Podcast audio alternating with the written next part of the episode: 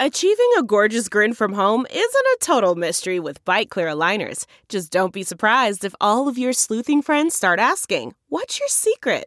Begin by ordering your at home impression kit today for only $14.95. Byte clear aligners are doctor directed and delivered to your door. Treatment costs thousands less than braces. Plus, they offer flexible financing, accept eligible insurance, and you can pay with your HSA FSA. Get 80% off your impression kit when you use code WONDERY at Byte.com. That's B-Y-T-E dot com. Start your confidence journey today with Byte. Good afternoon and welcome to the Hoosier Huddle podcast. Today is our fan mailbag episode. So thank you to everybody who sent in a question. We'll get to them all. If they were similar questions, we'll still read yours uh, and combine them so we don't answer them twice. So excellent turnout. Uh, this time is probably our best mailbag turnout, TJ. Also, I do want to wish everybody a happy Juneteenth. It was yesterday, June 19th. Uh, celebrated a federal holiday today. So um, happy Juneteenth uh, to everyone out there. Uh, also, today's episode of the Hoosier Huddle podcast is brought to you by Sports Drink, your digital water cooler. Sports Drink is a newly created internet community that tries to find the intersection of sports and not sports. Uh, they're here to help us grow and hate your favorite team. As a riding tide lifts all boats, so go check them out online or on social, go to sportsdrink.org or open Instagram and type in at sportsdrink, spelled like sports drink, but without the vowels. All we ask is that you close the door behind you. We're trying not to let all the funk out. TJ, how are you doing today? Doing great. Yeah, doing great. And I, I echo your sentiments and definitely appreciate all the all the questions for the mailbag. It's really cool to have the fan input, and we'll do our best uh, to give you some good answers and some stuff to to chew on as we move through the summer. So uh, I think this is going to be a really really fun episode. It, it, should be a great episode, and we had a lot of great questions and things like that. And I think this weekend it, it, there was a little. It's gone now, but there was a little crisp chill in the morning air, and it's like, ah, oh, college football is here. But now it's back to uh, being surface of the sun hot here in Indianapolis. So uh, mm-hmm. Let's get down to it. Our first question was from uh, Travis uh, Scheidler uh, off of Twitter. He is curious if the defense returns to their ball hawking ways with Tom Allen calling the plays this year. Um, mm-hmm. I, you know, last year's defense, and, and we got to talk about last year's defense to answer this question.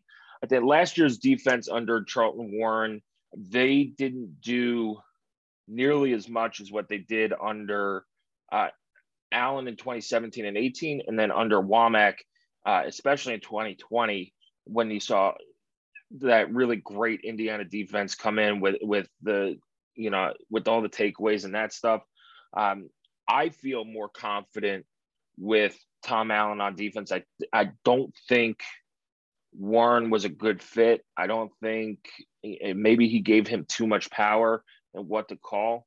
Um, but they they looked as if they just wanted to line up and um, beat you one on one, which at, at Indiana is really tough to do because you don't have the personnel that let's say Ohio State or Michigan or Michigan State has. You have to use, um, you know, scheme up a defense uh, and scheme up an opponent and, and use some of those, um, you know, the twists and the special blitzes and slants and all that stuff uh, that they used under Wommack. I think they get back to that now, Tom Allen's defense is a little different from Kane Wommack's defense. That's because uh, they each put their own little personal twist, uh, you know, signature on it.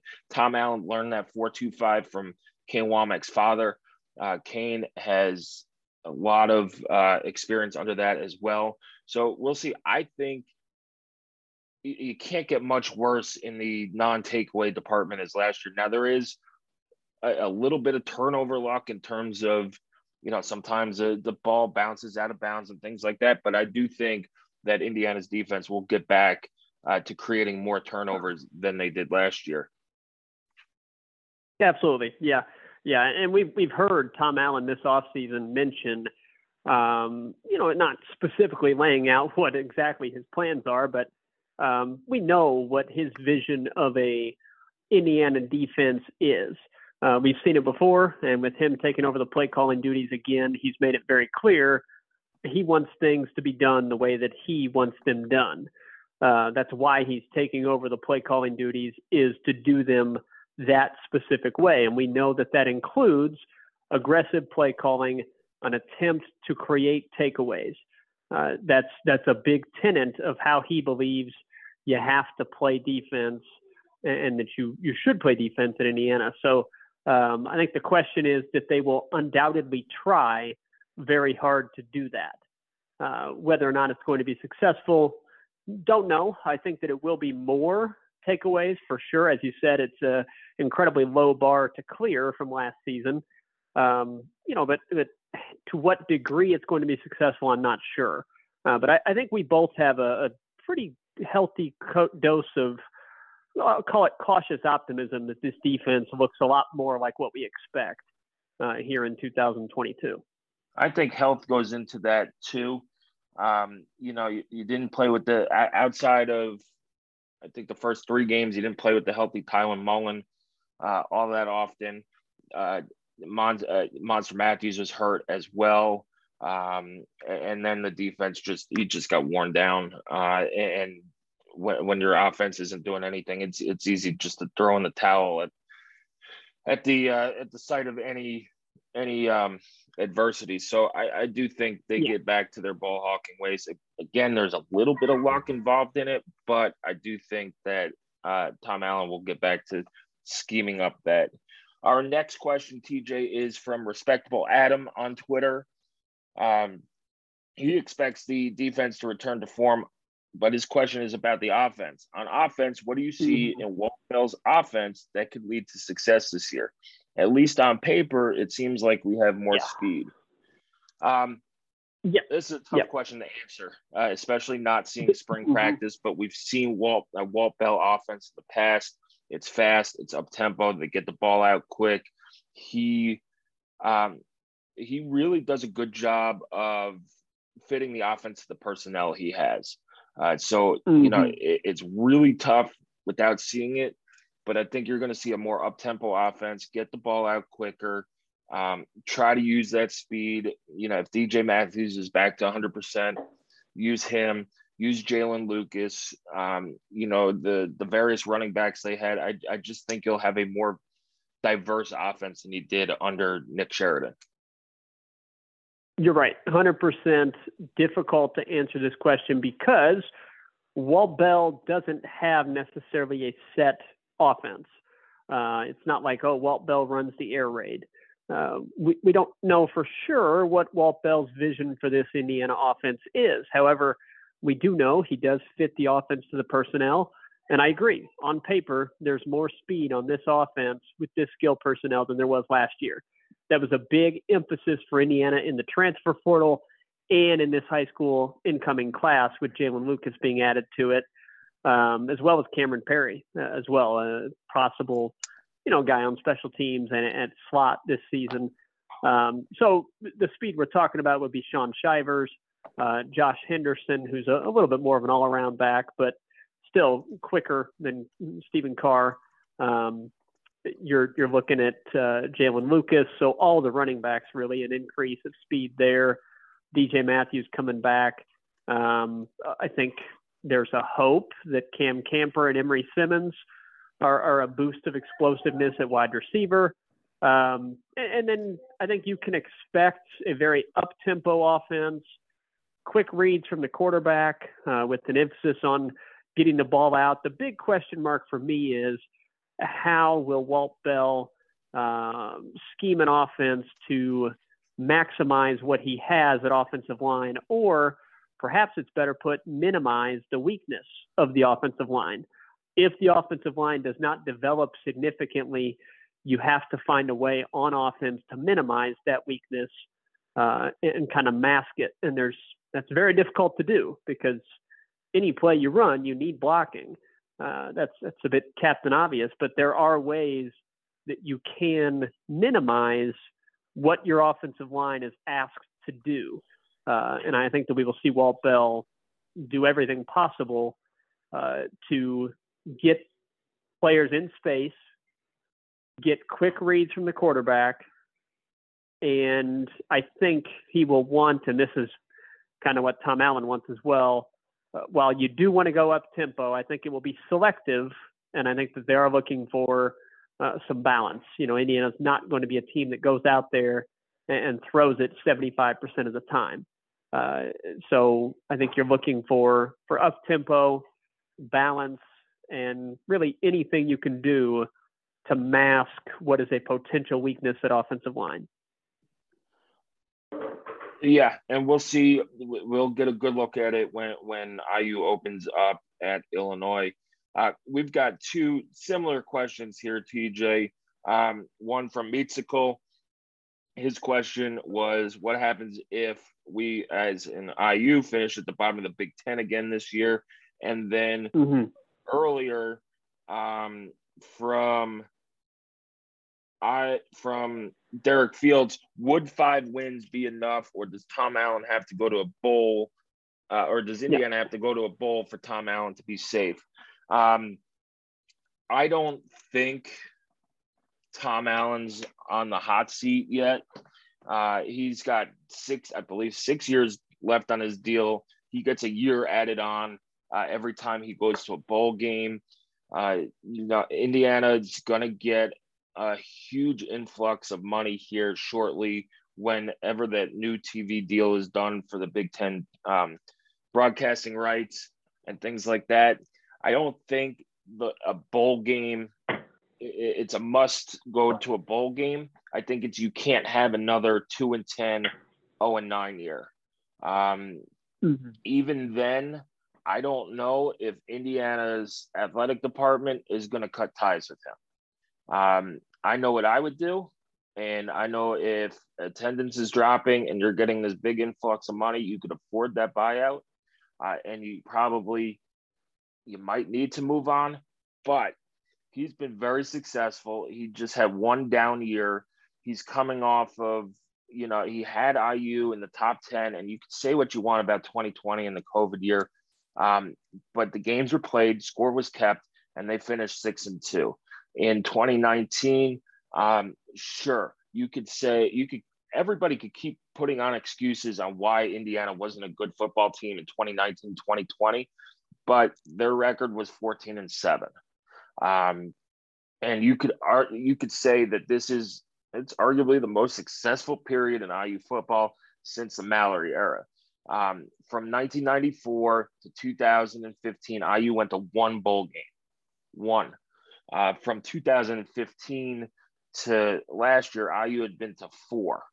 Um, now, two of them were under uh, Kevin Wilson uh, and things like yep. that. But the the Indiana fan is not patient, and you saw it under Kevin Wilson as well. People wanted him out early, and to be honest, he's probably a two point conversion against Southern Illinois from being run out of town uh, in 2015. I think if Southern Illinois gets that two point conversion, knocks off IU, he's done. He's done before you get to 2016 and all the stuff gets uncovered uh, and things like that. He, um, and now everybody's, oh my God, he was so great and, and things like that. So, you know, you kind of look in the past with, with rose colored glasses at coaches, but how are, uh, it's who are you going to replace Tom Allen with that's going to be better, especially when you run a guy out of town who has taken you to two bowl games, finally beat Michigan, knocked off Penn State, had IU in the top 10 uh, and things like that, and is recruiting at the level he's recruiting.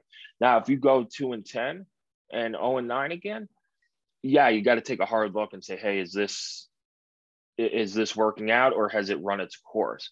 But if they go five and seven, I, I don't know. I I it I think it depends how you how you go five and seven, but that's a market improvement from last year uh, and, and, things like that. Um, but it, it's going to be who who you beat, how you beat them, and are you getting clobbered? Um, look, Ohio State's probably going to clobber a lot of people, but are you getting clobbered sure. by Michigan State, Penn State, Michigan? Uh, you know, Rutgers clobbered them last year. Like you can't have those stinkers on there. You can't get clobbered by Purdue at home again. Um, yeah, and things like that. So that's where I stand on it.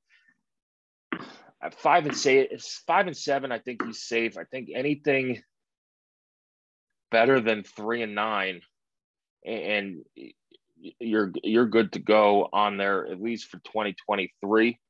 Um, but another two and ten season, and I think a lot of it, if if the problem is the offensive line, again, that is going to be mm-hmm. a wild card in this because he yep. made his choice to keep Darren Hiller, um, and the talent is there. Uh, Hiller's done a good job recruiting that position. It's now can you develop that talent and make the adjustment, make the improvements. And Allen has acknowledged that that's an area of need. He's had Walt Bell working with the offensive line. He's had a lot of these other position coaches working with the offensive line with Coach Hiller and things like that. So if they go two and ten and zero oh and nine, and the offensive line was just as bad as last year, and, and he refuses to get rid of Hiller, yeah, it might be. You might get the treatment that Bill Mallory got was, hey, we, we can't continue with this. It, it's not it's not working, and you're refusing to do what's needed um, to take the next step. However, if there's improvement on the offensive line and they go five and seven, I, I think he he gets at least another year, if not more. Mm-hmm. No, I, I would completely agree that five and seven. I don't even think questions get asked. Um, I I'm not even sure if four and eight really gets any serious conversations going if those eight losses aren't particularly ugly you know you're you're much more competitive and the four wins includes um, you know avoiding bad losses to Idaho or Western Kentucky and includes you know maybe you you punch back and knock off Rutgers and you beat Purdue you know, so so four and eight with no really ugly performances. Plus, and you and you get the bucket back. And you get the bucket back. I don't even think questions get asked. Um, I, I think that he would be very safe, and the administration wouldn't even think twice um, about his future. Five and seven, same thing. Anything less than that, and I, I do think questions get asked, but it would take – in my opinion, it, it would take a repeat of how ugly last season was in terms of complete lack of competitiveness in the second half of the season, plus, you know, winless in the Big Ten. I think it would take that type of performance for there to be really hard look at his future from Scott Dolson and the administration. And, and I know that the influx of money could play a part in that, make it more possible. But it also, that influx of money might be something where they say, look, we do think we have the right head coach in place. This influx of money gives us an opportunity to inject some more funds into the support of the football program. That that's you know a bit far fetched, perhaps, given how the administration has typically treated the program. Uh, but who knows? You know, it, it's possible. Uh, I think that how they approach this new TV contract revenue uh, is going to be interesting for sure. Uh, but I, I, I will stand by anything better than what we saw last season. And I, I don't really think that Tom Allen's future gets questioned. Yeah, I, I, I don't think his leash is totally gone. I think he still has a little bit, but he did lose a little bit of leash uh, after going two oh, sure. last year. Um, but I don't. Yeah, th- I wouldn't. Yeah. I wouldn't say he was on the hot seat unless you're a, no. it's a total disaster by the end of the year. Um, but exactly. IU fan, you, it's football. It, it's not college basketball where you could fix it with with with the you know one or two transfers or one or two recruits. This thing is being built over time, and you know they've had some success. And sometimes success takes a dip you know and you've seen it at other programs and you've seen it at these blue blood programs where they cut bait maybe a little early and set the program back and and just never recover um, and, and maybe that's happened to IU in the past too but you got to be smart about what you're doing here and not you got to res- which is why the yeah the response to the failure is what's so important. Yes you got to respond to the failure not just react to it. And that's the difference between some fans and uh, and hopefully the athletic administration is that fans look it's short for fanatics and you're going to be emotional emotional about it and react to it instead of responding. Whereas you hope that scott dolson and whoever's in the athletic department are responding to it. Now turning a blind eye is not the right response but responding okay how can we help him with all this tv money become successful or regain that success? Um, or maybe thinking through hey is this recoverable? Uh, but it, it's they've got 12 games to figure it out and it starts with illinois yeah. and that's a, a, a pretty much a, a, must win i think a must win game uh, for the program to get back on its feet a little bit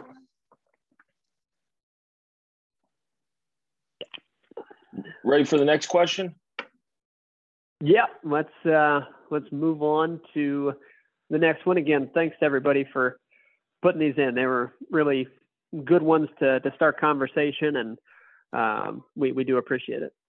This is, looks to be a five part question from IU Hype Man, and we'll take them uh, one or two at a time. Uh, TJ, straight up, is this year's offensive line going to be better than last year's? And all I think all I have to say is it's a low bar to clear. Yes. Yes yeah, it will be. It will be better than last season's. Will it be any good? Time will tell, but it will be better than last season's. Um, I, I do. I mean, look, I think that Caleb Jones was uh, a major negative on the offensive line in terms of uh, I don't think that he was really completely healthy. Uh, I think that that caused you know a, a bit of a um, lack of, of fitness, if you will, which is look, he's a, a massive individual. It's it's I, I do not understand how hard it must be for for him to stay in football shape given that size. Um, that's not something I'm criticizing. It's just an observation of what I saw on the field.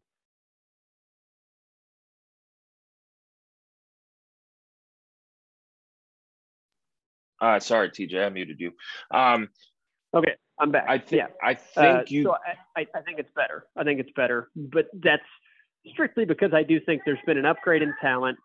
I think that they are a veteran, mature group, and I I have to think that again the offensive scheme is going to highlight the things that they can do well versus and, and minimize the things they can't a little better than what we saw last year. So yes, I, I think the short answer is yes yeah, I, I, agree with you. I think this young talent, especially if you could get, um, you know, D, uh, DJ Moore up to speed, and, and, it's not a knock on their talent; it's that they weren't in for spring. Uh, if you could get DJ Moore and Bray Lynch to be part of that ten man rotation, uh, and mm-hmm. get Bray Lynch bulked up a little bit closer to three hundred pounds, um, I think the talent on this offensive line is a lot better than last year's. Um, and you need you need to figure out the guard position. I think Haggard is solid at left tackle. You're, I think uh, you're going to have Matthew Bedford at right tackle uh, and, and mm-hmm. things like that. You're going to have your quarterbacks going through spring, you know, fall practice healthy. They they went through spring practice uh, healthy as well, so they're they're used to that. I think that was a big hindrance to last year's offensive line play was that Michael Penix didn't practice all that much. You know, if you go back to fall, uh, spring practice and maybe he's limited a little bit in fall camp, um, they just didn't have a lot of reps together. Same with Jack Tuttle, and we'll get to a Jack Tuttle question here in a little bit. Um, next question. Yeah. Over under four and a half wins. I think this is a very fair number. It's probably a pretty good number from Vegas. Uh, they rarely get things like ridiculously wrong. Um, you take an over under four, four and a half. Over. Over. Yep. Is it a guarantee? No. Would I invest like my, you know, my, the mortgage in it? No. Um, I think that the more, like I go through the schedule and continue to come up with the most likely outcome of somewhere between five and seven. Uh, again, not a guarantee, but a most likely outcome, which is really what you're looking for when you're uh, when you're wagering. You're looking for most likely scenarios, most likely outcomes. And for me, most likely falls between five and seven. Uh, seven being that they've you know they've really uh, achieved, and five being uh, that that things went roughly as expected. Um, I think below four and a half. While I certainly see how that could play out, um, I, I, do consider the five to, to seven to be a more likely scenario. So for me, I go over. Yeah, I probably take the over two, especially if all these things that we think could happen do happen. Um, four and a half is probably a, a, pretty decent bar to clear. Uh, it is a good number because if those things don't happen, you could see under four yep. and a half wins as well. Um, is it time to move on from Coach Hiller? Uh, this is a tough question because I thought it was mm. probably time after last year, but guess what? He's back. It's not time anymore until the end of the year, uh, and, you got to see what happens. Um, yep. You know, people are, are are getting caught up on oh he's back, he's back, he's back. Well, there's nothing you can do about it now. It's this is this is the coaching staff they're going to ride with. Um, if there's improvement, great. You know, maybe maybe he moves on somewhere else and, and gets another coaching job. Um, maybe he signs an extension. But if they struggle again on, on the offensive line and it's the thing holding this team back like it did last year, it's time to move on. And um, it, will be the buyout smaller. I think that that hindered it a little bit. There's another question on that uh, as well. So right now, no, the time is not to move on from Darren Hiller. At the end of the season, we'll readdress this the end of the season when we see what happens. Agreed. Yep. Yep. All right.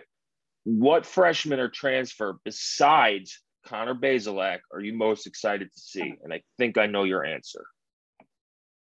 Oh, yeah. I mean, if I'm asked to pick one, it's Shaun Shivers. That's who um, I thought you would pick.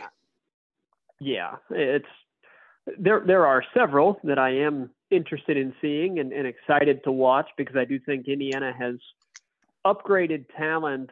Um, you know, sort of across the board with these transfers. I, I do think, and look, this might be something that we play back at the end of the year and feel really stupid about. Uh, but I, I, I think Indiana did really well in the transfer portal. I really do. Um, targeting positions of need, which was several, uh, finding guys that were a good mix of veteran and players with still that little, you know, extra year of eligibility, like two or three years of eligibility left to spread it out over classes. I think Indiana did really well. Uh, for me, it's Shaun Shivers just because of the unique skill set he brings, the fact that he has ex- uh, succeeded in the SEC, was a player that Auburn fans really loved. Uh, they they liked Shaun Shivers a lot. He was behind, you know, a really really good running back in Tank Bigsby. Um, that that would keep most guys off the field as every down backs. And I think that Shaun Shivers' attitude in, you know, it's, it's a you know smaller guy by football standards um, that that really had the chip on his shoulder, wants to prove to people, look, uh, I'm not your prototypical size for a running back, but I can do this. I can do it at a high level, and I'm going to show you that I can. Um, I, I think it's it's something that really fits at Indiana uh, for football, and I'm really excited to see him, um, you know, break some big runs off because it's something it, it's a skill set that Indiana's not had at running back for a while. Yeah, I'm going to stay on the offensive side of the ball and go with Emery Simmons. I also like Shaun Shivers, but um, I'm going to go Emery Simmons. He's a really smooth route runner. I, I think mm-hmm. he's poised for a breakout year. Um, and this goes into the next question is who becomes wide or you know wide receiver number one. Um, it's yep. him or DJ will uh, DJ Matthews, uh, and both of them will battle it out. I think depends how you define wide receiver number one. Is it the guy who gets targeted the most, or is it the guy who gets the biggest plays? I think DJ Matthews will be the go-to target wide receiver yeah. um, on that. But I do think that uh, Emery Sim or yeah, Emery Simmons and, and, even Cam Camper could could all be in that wide receiver one uh, group um, or in, in that mm-hmm. conversation. Um, but I, am excited to see Emery Simmons. He's kind of flown under the radar uh, and things like that. Cam Camper at a big spring practice, um, and I'm excited to see him as well. Uh, but uh, Emery Simmons is my guy. Uh, if I had to take a defensive guy, I, I really would like to see J.H. Tevis.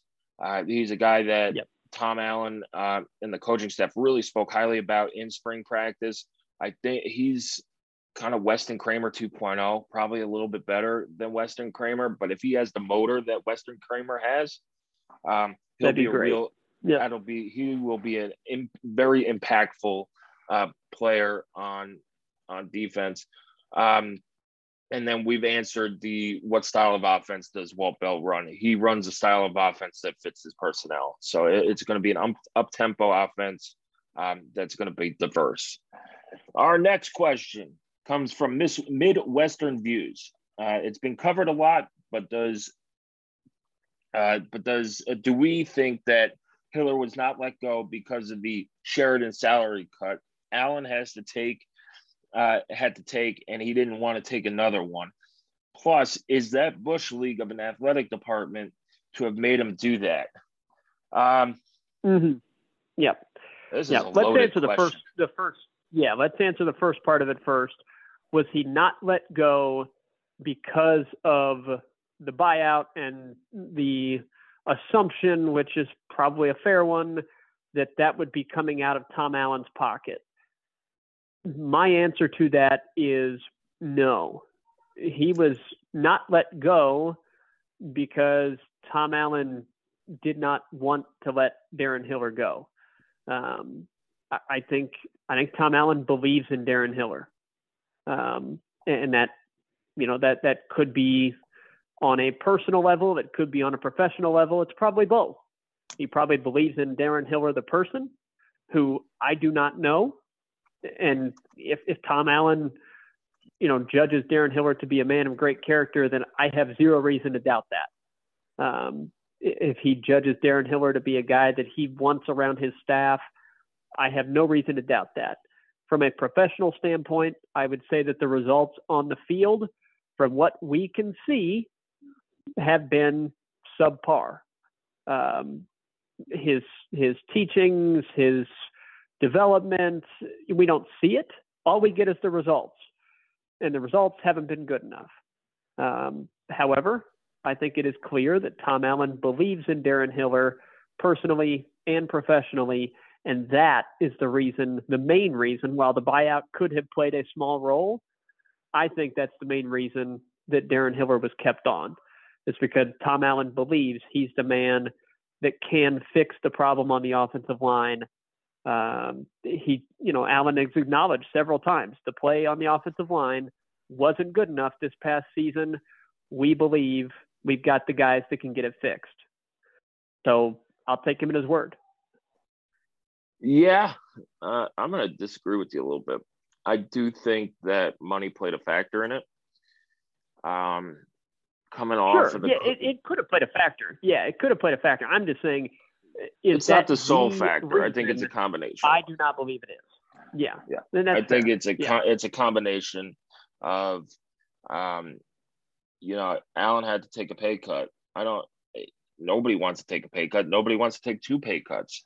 Um, so clearly money was an issue in getting rid of Nick Sheridan. Darren Hiller had a bigger buyout. Um, and, and, getting those funds now that shouldn't be an issue this year. Um, Mm-hmm.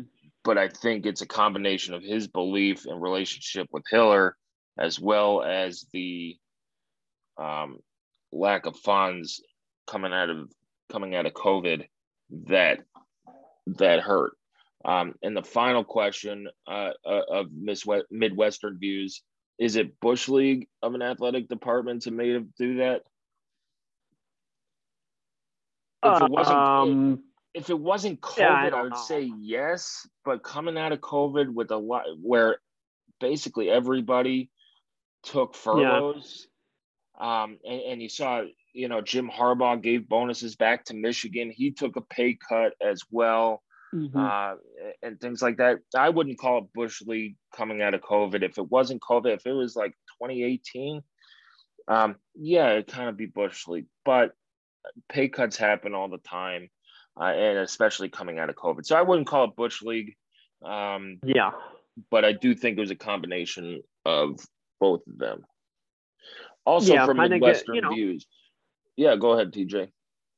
Another individual might, you know, argue that it was fiscally responsible. Um, you know that that's a, a, fiscally responsible way for Indiana to approach things at this point in time. Um, you know, I I don't have the answers to that, uh, and you know I'm not going to argue with an individual whose viewpoint would be that um, you know it was the wrong way to go about it. Uh, but you know, I I think it's a it's a calculated gamble, you know, because in the long run, if that's an issue that costs you a successful football program, or at least plays a large role in costing a successful football program, that's going to be a much more costly long term decision than the short term decision of paying the buyout. Um, but again, it's a gamble because that's not a guarantee to happen. Yep. Uh, so, you know, I think I think there's two ways to go at it, and I yeah, I, I don't think Bush League. However, I can see how that uh, combined with the way that IU has historically treated the football program um, as a bit of a second class citizen, I, I, can see how that would be a, a viewpoint for sure. Yeah, I definitely get the the sentiment there, but I don't think it's given COVID and what every other program is mm-hmm. doing. I don't think it's Bush League. Another question from Miss Midwestern Views, TJ, is do we feel that Tuttle has gotten unfairly criticized given his time and how he was used at IU? He sees a yeah. former Elite 11 quarterback who is a selfless team leader, but was rarely given any meaningful snaps and had a bad OC and O line both. Yes, the MSU game was bad, but he went up to Wisconsin and won, and the opening drive were very good. Mm-hmm. I think he's been on. I think he's been unfairly criticized, but I don't. It's not because he hasn't been given a shot. It's because he hasn't been healthy enough to get that shot. Um, when he has right. been healthy, he's been pretty good. Um, yeah, that that one throw against Michigan State um, was bad, but who knows how many reps he got? He got all the spring practice reps, but then he, he had to have soldier, shoulder surgery um, after that bowl game as well. Uh, you know, and he, he can't judge his performance in the bowl game. He's was thrown with a separated shoulder. I mean, it was yeah. impossible. I mean, you could grade his. He was selfish, selfless team leader. Yeah, I think he, a lot of everybody in that locker room respects the heck out of him. Um, I do think he's super talented. Um, he just needs to stay healthy. He had a great drive against Ohio State to open, but on that touchdown throw, he got rocked and his foot got messed up. And then he tried to come back against Rutgers. He got hurt again. Um, mm-hmm. So it, I don't think that they haven't given him a chance. I don't think he's been healthy enough to get a chance. Yeah, I would agree with that. I don't think that Jack Tuttle's been unfairly treated uh, by Indiana at all. I, I think that Michael Penix was the higher ceiling, better quarterback with what we knew of Michael Penix at the time. I mean, when Michael Penix was healthy, and it was a Michael Penix that we saw, um, you know, during Indiana's really good season, uh, I I don't think you could make an argument that Jack Tuttle should have been playing. Um, so I don't think that Tuttle's been unfairly treated. I think the criticism is a, a reasonable thing to do given some of the mistakes that he's made. But you're right, a lot of that is caused by a lack of reps, a lack of health. Um, again, the durability for a quarterback question comes into play, and you know we just have to hope that he's healthy enough, which he is right now, uh, and he, he was this past spring. So you got to hope that he's healthy enough to give the starting quarterback competition a real run, um, and you know give it a chance for him to beat out Connor Bazelak on merit. Um, yeah. So that's that's what I'm hoping for is that it's two guys that are that are healthy and the best person wins out. Um, and if if Jack Tuttle's healthy and Bazelak's just better, then so be it. Uh, but I I do think that if Jack Tuttle can stay healthy throughout the offseason, he's got a real shot to win the job. Yeah, I agree with you. And it's kind of shocking that Jack Tuttle came back for a year after all the injuries and, and stuff he's been through. But it, the kid's a gamer. Um, and I think he, and he clearly believes he's got more to give. Like he believes he yeah. has not been able to show himself at his best, and yep. he wants that shot. Yeah, he, he sure does. Uh, so I think a little of the criticism is is not on him, um, but I, I think that um, I, I, I do think that he his playing time hasn't been because he's been treated unfairly. So uh, next we'll go to Who's Your Daddy T, uh, TJ. I did I did mute you. Um, next we'll go to Who's Your Daddy. His um, his question is for the offensive defensive line play is always the most pressing issue. Can we talk about the O line and D line in terms of returning production and incoming players who may might have a, a an impact? Let's start with defense because we talked a lot about the offensive line uh, earlier. Yep. On the defensive line, you have two transfers coming in from Ole, Ole Miss in in uh, I think it's Patrick Lucas and oh uh, somebody else. What's his name? Um, there are two defensive tackles coming in uh, that that'll play a big a big part in in that defense. You have J.H. Tevis coming in as well. Um, so I, I think the defense line needs some depth to to prove themselves. So with um, it, uh, Ladarius Cox is the other one. If those two yes. can can come in and fill in a role and be part of the rotation, you also get uh, Co uh, in at defensive tackle as well. Uh, you probably need somebody else in that rotation. Do you put J.H. Tevis at defensive tackle uh, in, in, that rotation? Do you put Oh, you also have Demarcus Elliott too. I can't believe I forgot him. Uh, so you have four in Elliott, Cox, uh, and Patrick Lucas and Co. That could be your rotation. Who do you have behind them? Because it, it, would be nice if they could get six in that rotation. Uh, along the outs, does Cooper Jones step up into that? Does Nick James, as a freshman, come in and, and give them some meaningful minutes? um, and, and, things like that. So so we'll see. Uh, and then you have um, on the outside, you have James Head coming back. Beau Robbins, I thought played very well at times last year. Uh, you know, he he played all right. And then you have that linebacker bull position with Jared Casey and um, some of the other guys coming off the edge on that defensive end bull position. What's your take on, on this defensive line?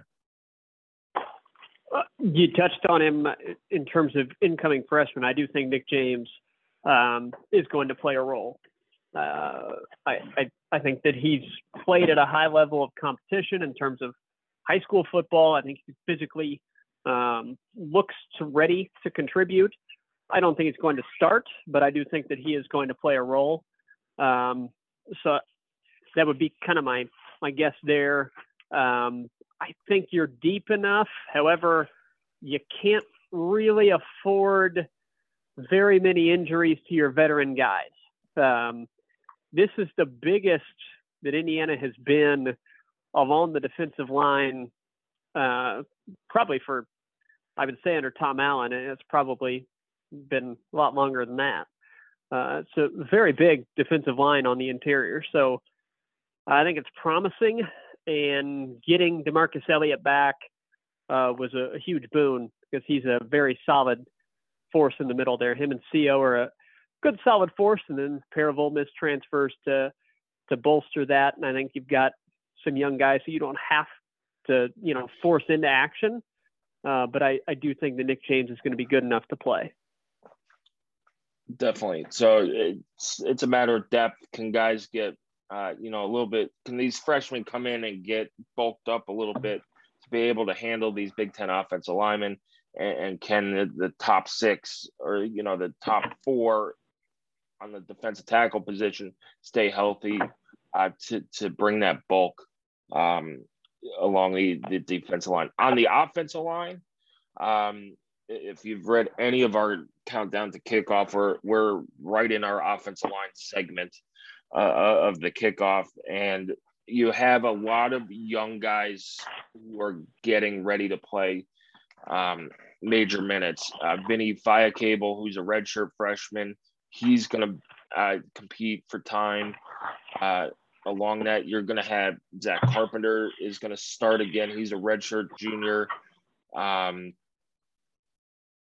Kahlil Benson's healthy as a redshirt sophomore. Matthew Bedford's the senior on that, so he'll he'll start. Um, you could see Tim Weaver play a, little bit more. Luke Haggard as as a sixth year uh, graduate senior as well. Um, so there's Josh Sales as a redshirt freshman is another guy who who could be in that rotation.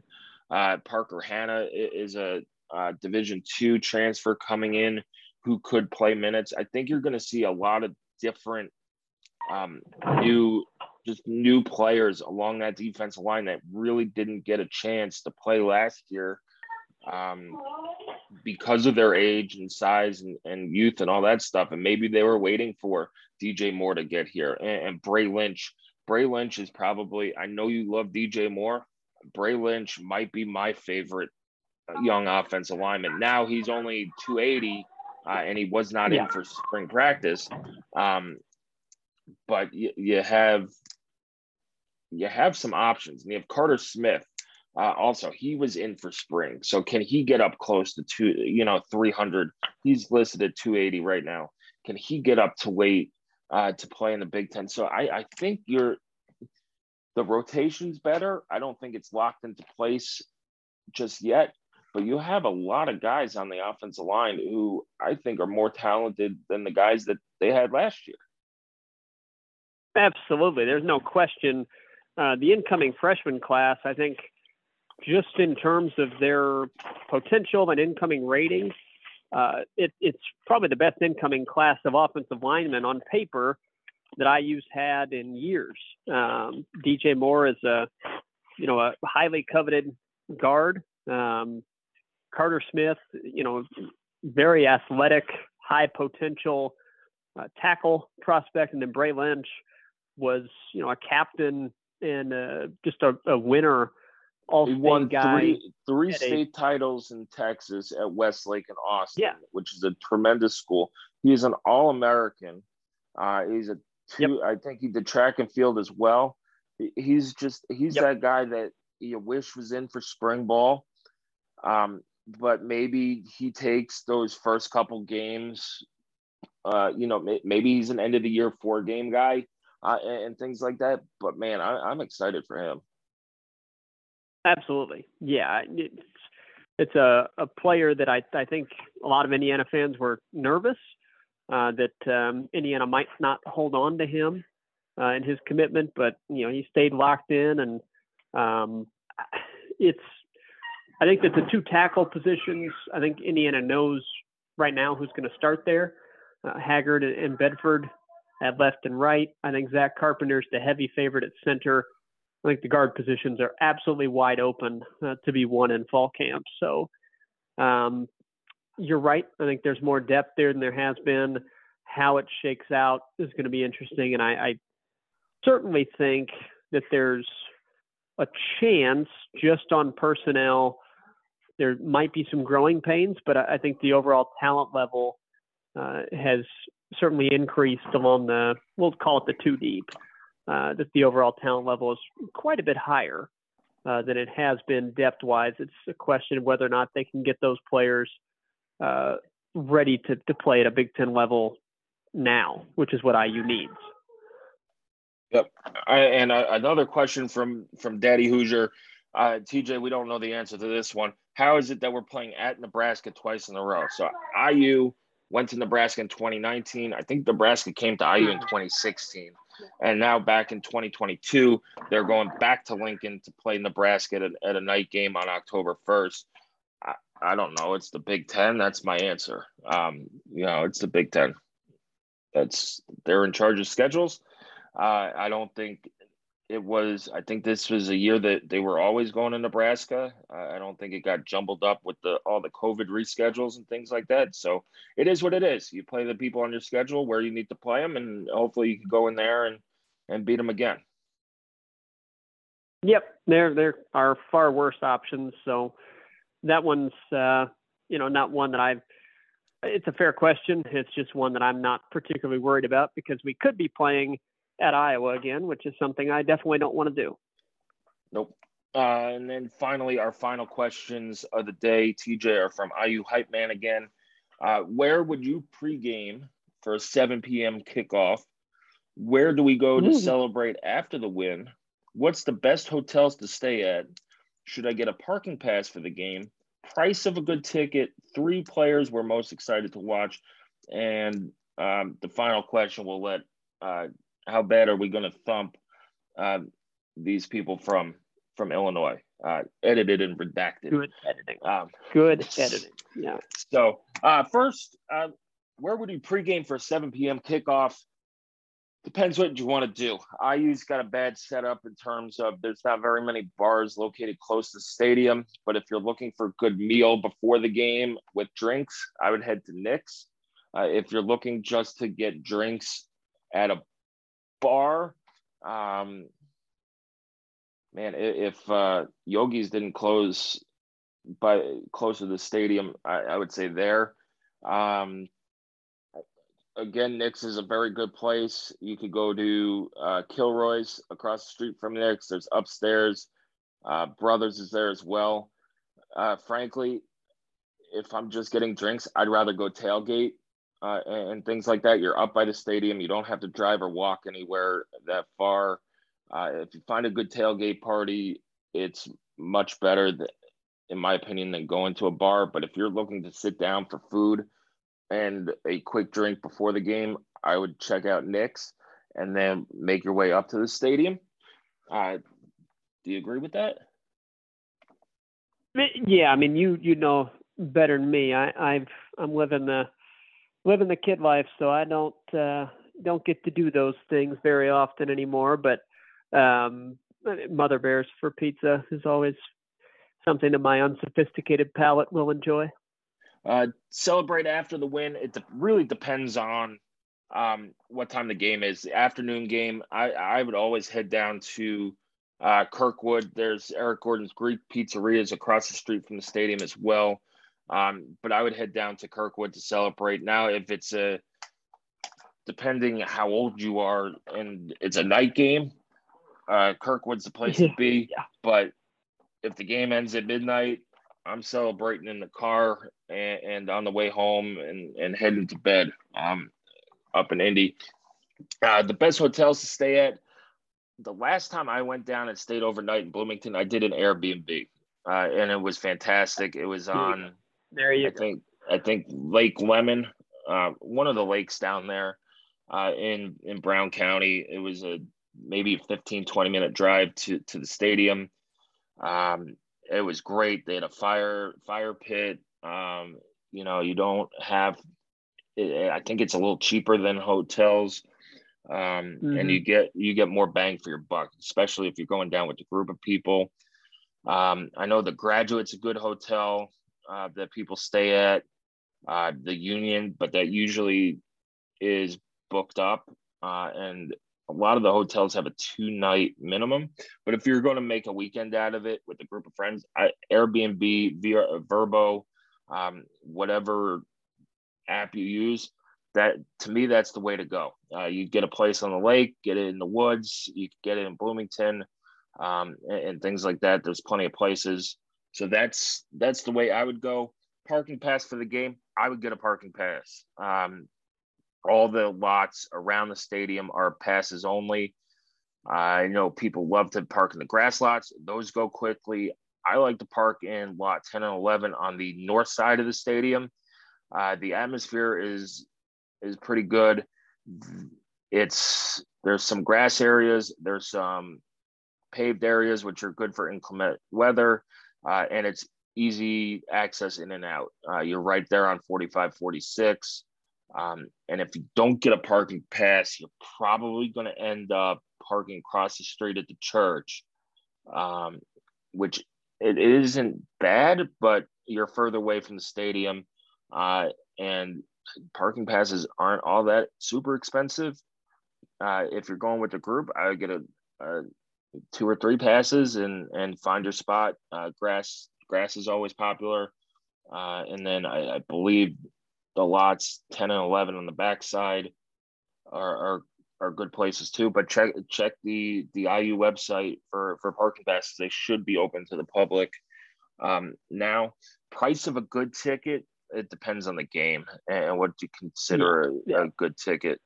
Um, for the opener, I if I had to budget, I'd probably pay around if I'm going on StubHub, probably pay around fifty or sixty dollars a ticket. Um, if I was going to the Idaho game, I'd probably pay about twenty to thirty dollars a ticket. Uh, I would always check with the athletic department first and compare it with StubHub um, especially for the bigger games like Michigan for homecoming, um, the bucket game, and things like that, because people jack up those prices on StubHub like they do with the parking passes.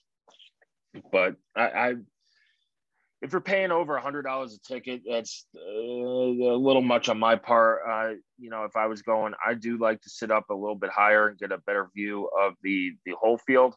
Um, but if you want to sit down low, uh, closer to the field uh, for a big game, you're probably looking at at a hundred dollars a ticket uh, on secondary markets.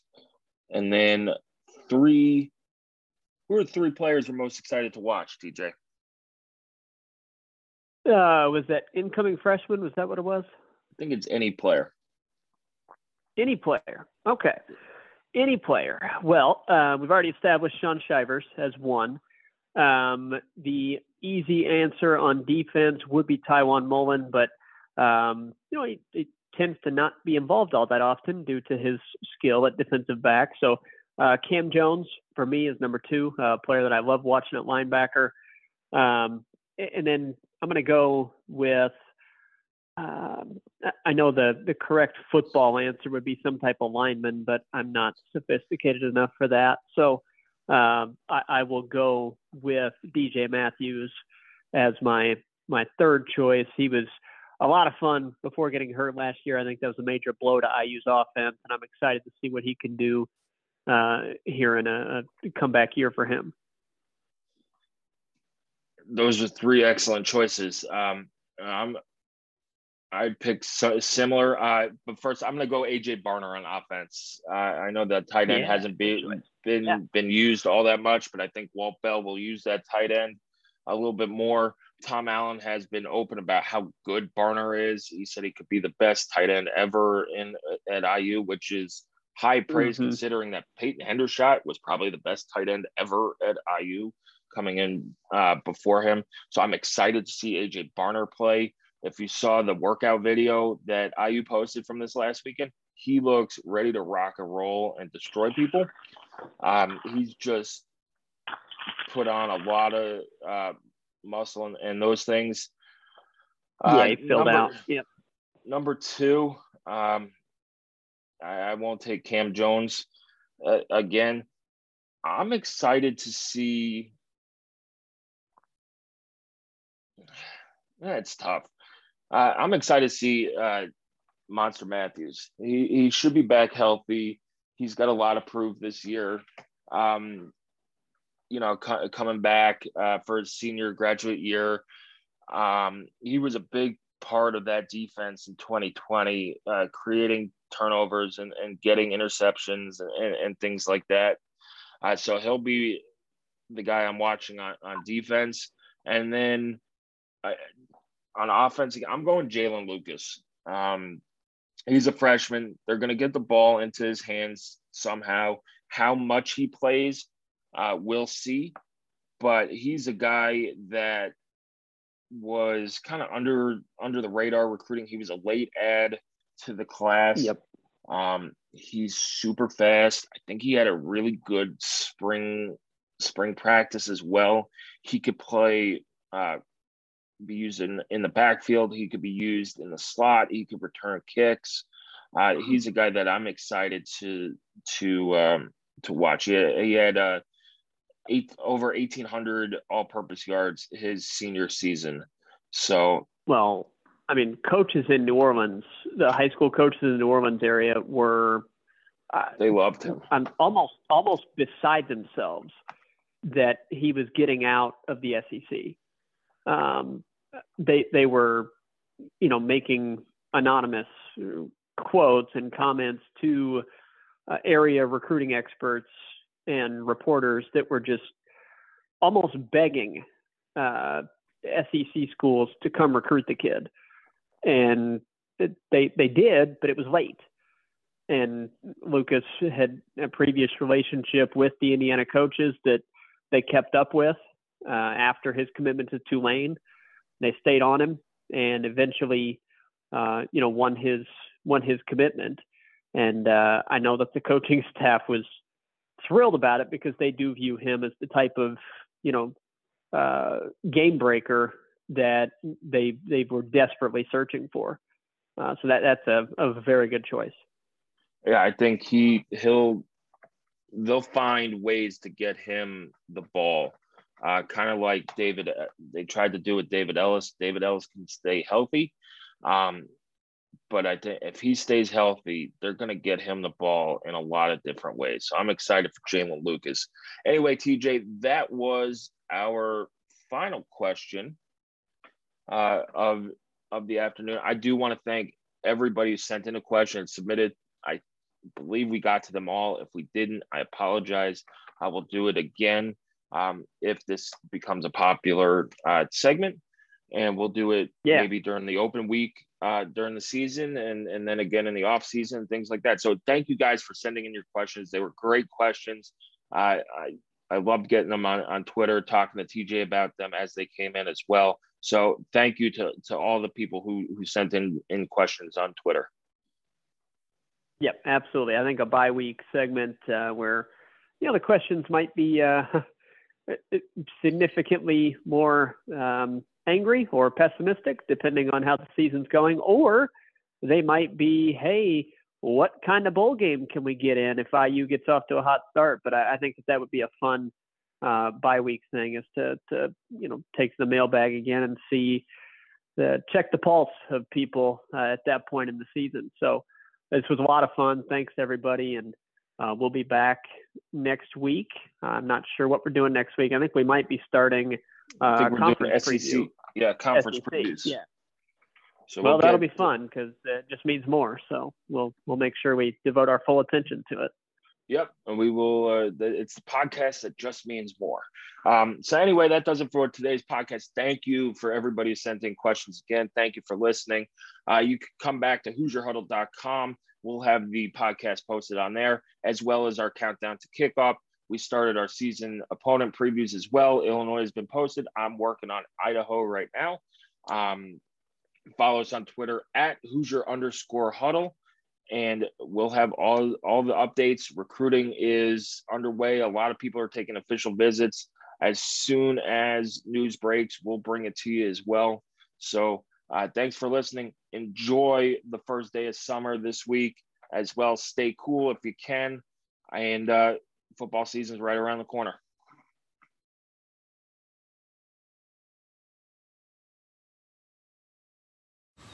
Man, that sunset is gorgeous. Grill, patio, sunset. Hard to get better than that. Unless you're browsing Carvana's inventory while you soak it all in. Oh, burger time. So sit back, get comfortable. Carvana's got thousands of cars under $20,000 just waiting for you. I could stay here forever. Carvana, where car buying meets comfort, meets convenience. Download the app or visit Carvana.com today. There's no distance too far for the perfect trip. Hi, checking in for. Or the perfect table. Hey, where are you? Coming! And when you get access to Resy Priority Notify with your Amex Platinum card. Hey, this looks amazing! I'm so glad you made it. And travel benefits at fine hotels and resorts booked through Amex Travel. It's worth the trip. That's the powerful backing of American Express. Terms apply. Learn more at americanexpress.com slash with Amex. We're driven by the search for better. But when it comes to hiring, the best way to search for a candidate isn't to search at all. Don't search. Match. With Indeed.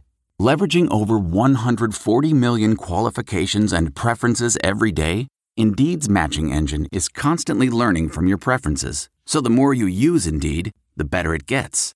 And listeners of this show will get a $75 sponsored job credit to get your jobs more visibility at Indeed.com slash match.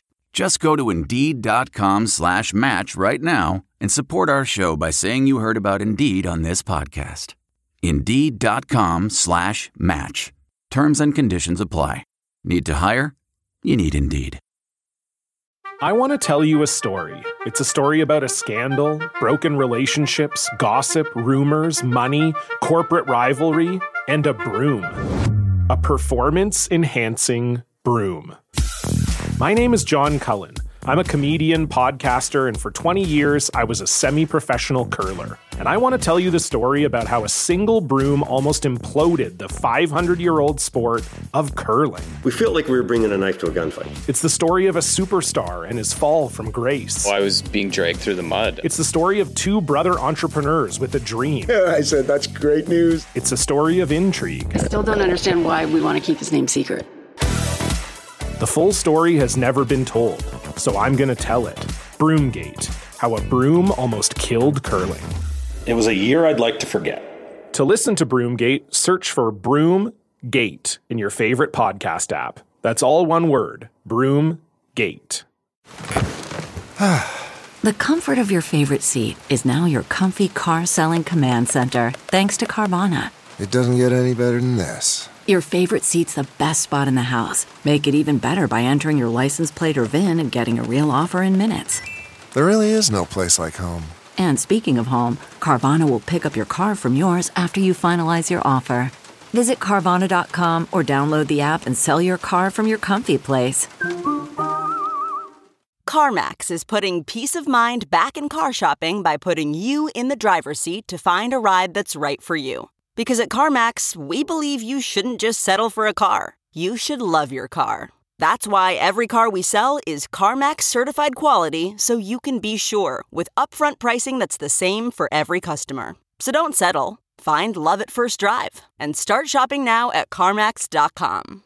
CarMax, the way car buying should be.